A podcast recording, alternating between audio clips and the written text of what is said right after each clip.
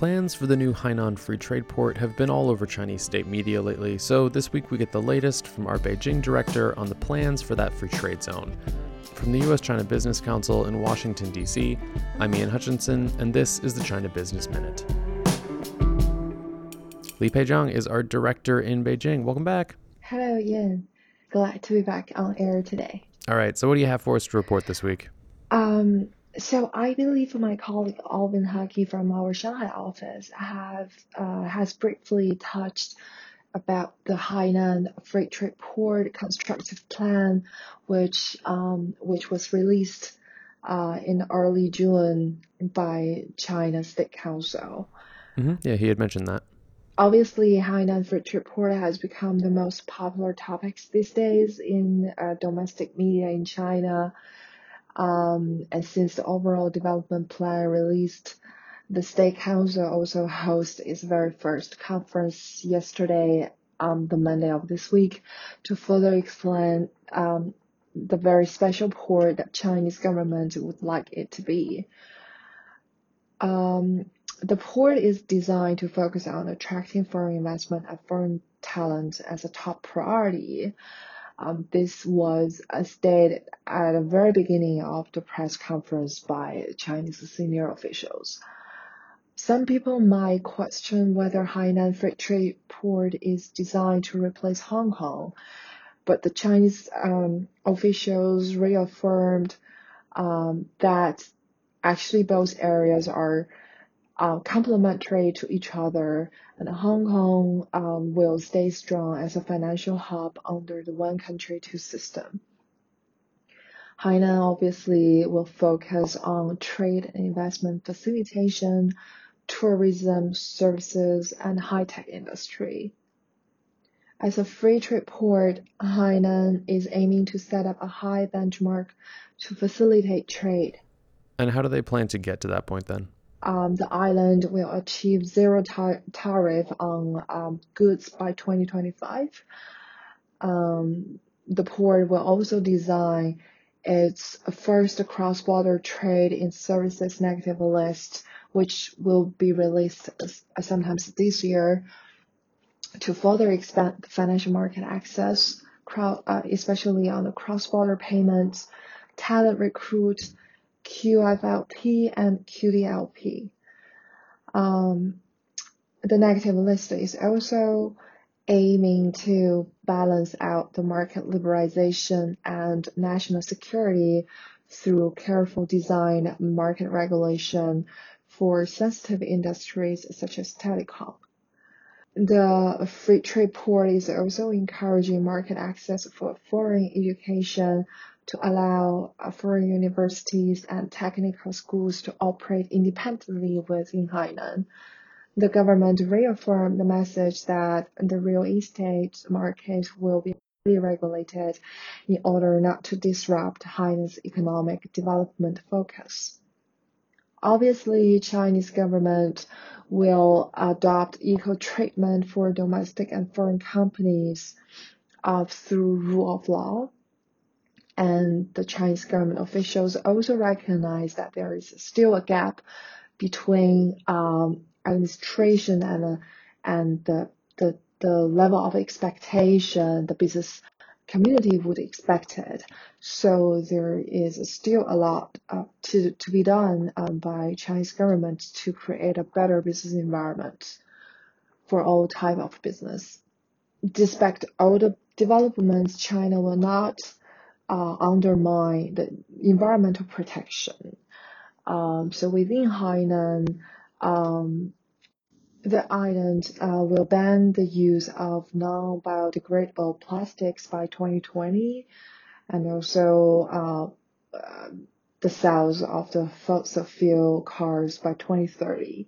Of course, USCBC China offices will monitor uh, such development very closely, especially in terms of the market access liberalization uh, that would be uh, adopted uh, in this free trade island. Um, and we are also uh, engaging with Hainan a provincial government to seek uh, in-person meeting or through virtual format um, to further exchange ideas uh, from the U.S. visitor community to how uh, we can better support China's initiative. Okay, yeah, good to hear that we're engaging with local government. Um, switching gears, how about U.S. China relations? Is there any major updates for us there? So um, we have been uh, hearing uh, more and more challenges in terms of the bilateral relations.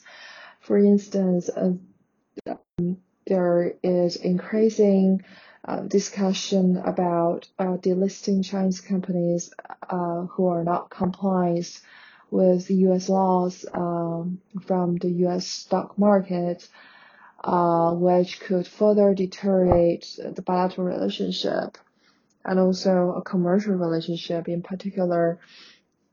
And we are also hearing other discussions related to Hong Kong and Xinjiang uh, forced labor issues.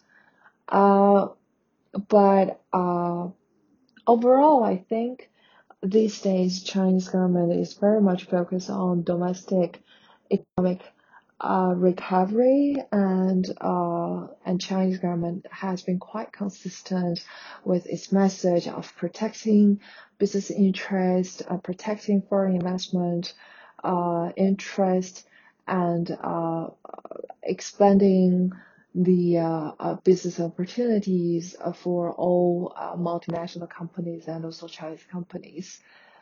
Um, so we haven't really seen any tangible uh, or very obvious retaliation from Chinese government in response in responding to the U.S. Uh, U.S. Uh, um, aggressive actions uh, regarding the issues that I just mentioned. Uh, and I I know that companies are very interested in learning what China would do uh, regarding its unreliable entity list to responding to Huawei issue. Uh, we have uh, wrote an article through our China market intelligence uh, two weeks ago uh, to offer some analysis about how we perceive the unreliable entity list and whether China has uh, has the interest uh, in develop uh, in adding any of the U.S. companies in that list. Mm-hmm. I'll, I'll, include a link to that article on the unreliable entity list in the description as well. I think so far our analysis uh, is the same as before. Uh, we don't think it's at China's great interest at the moment to harm any of the business confidence from uh, multinational companies. Um, and also most of our companies are in China for China markets, uh, which I think companies are trying very hard to uh, become a global leader in the global economic recovery. Um, and the companies has to be successful in China market uh, if they would like to be successful in the global market.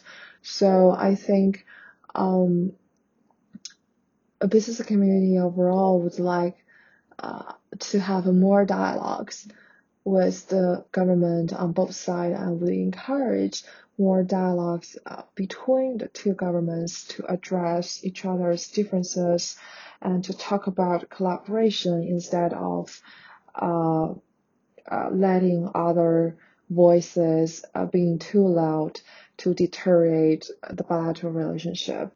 So USCBC will continue to monitor the bilateral relationship uh, developments uh, as well as other dynamics and uh, keep our members informed.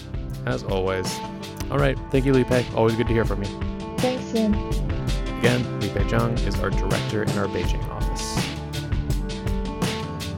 Business Minute is a production of the U.S. China Business Council, and you can learn more about the work that we do on our website, uschina.org. If you like the show, please leave us a rating and review. It's the biggest thing you can do to help us out, or you can just share it directly with your colleagues. As always, thank you for listening, and we'll be back next week.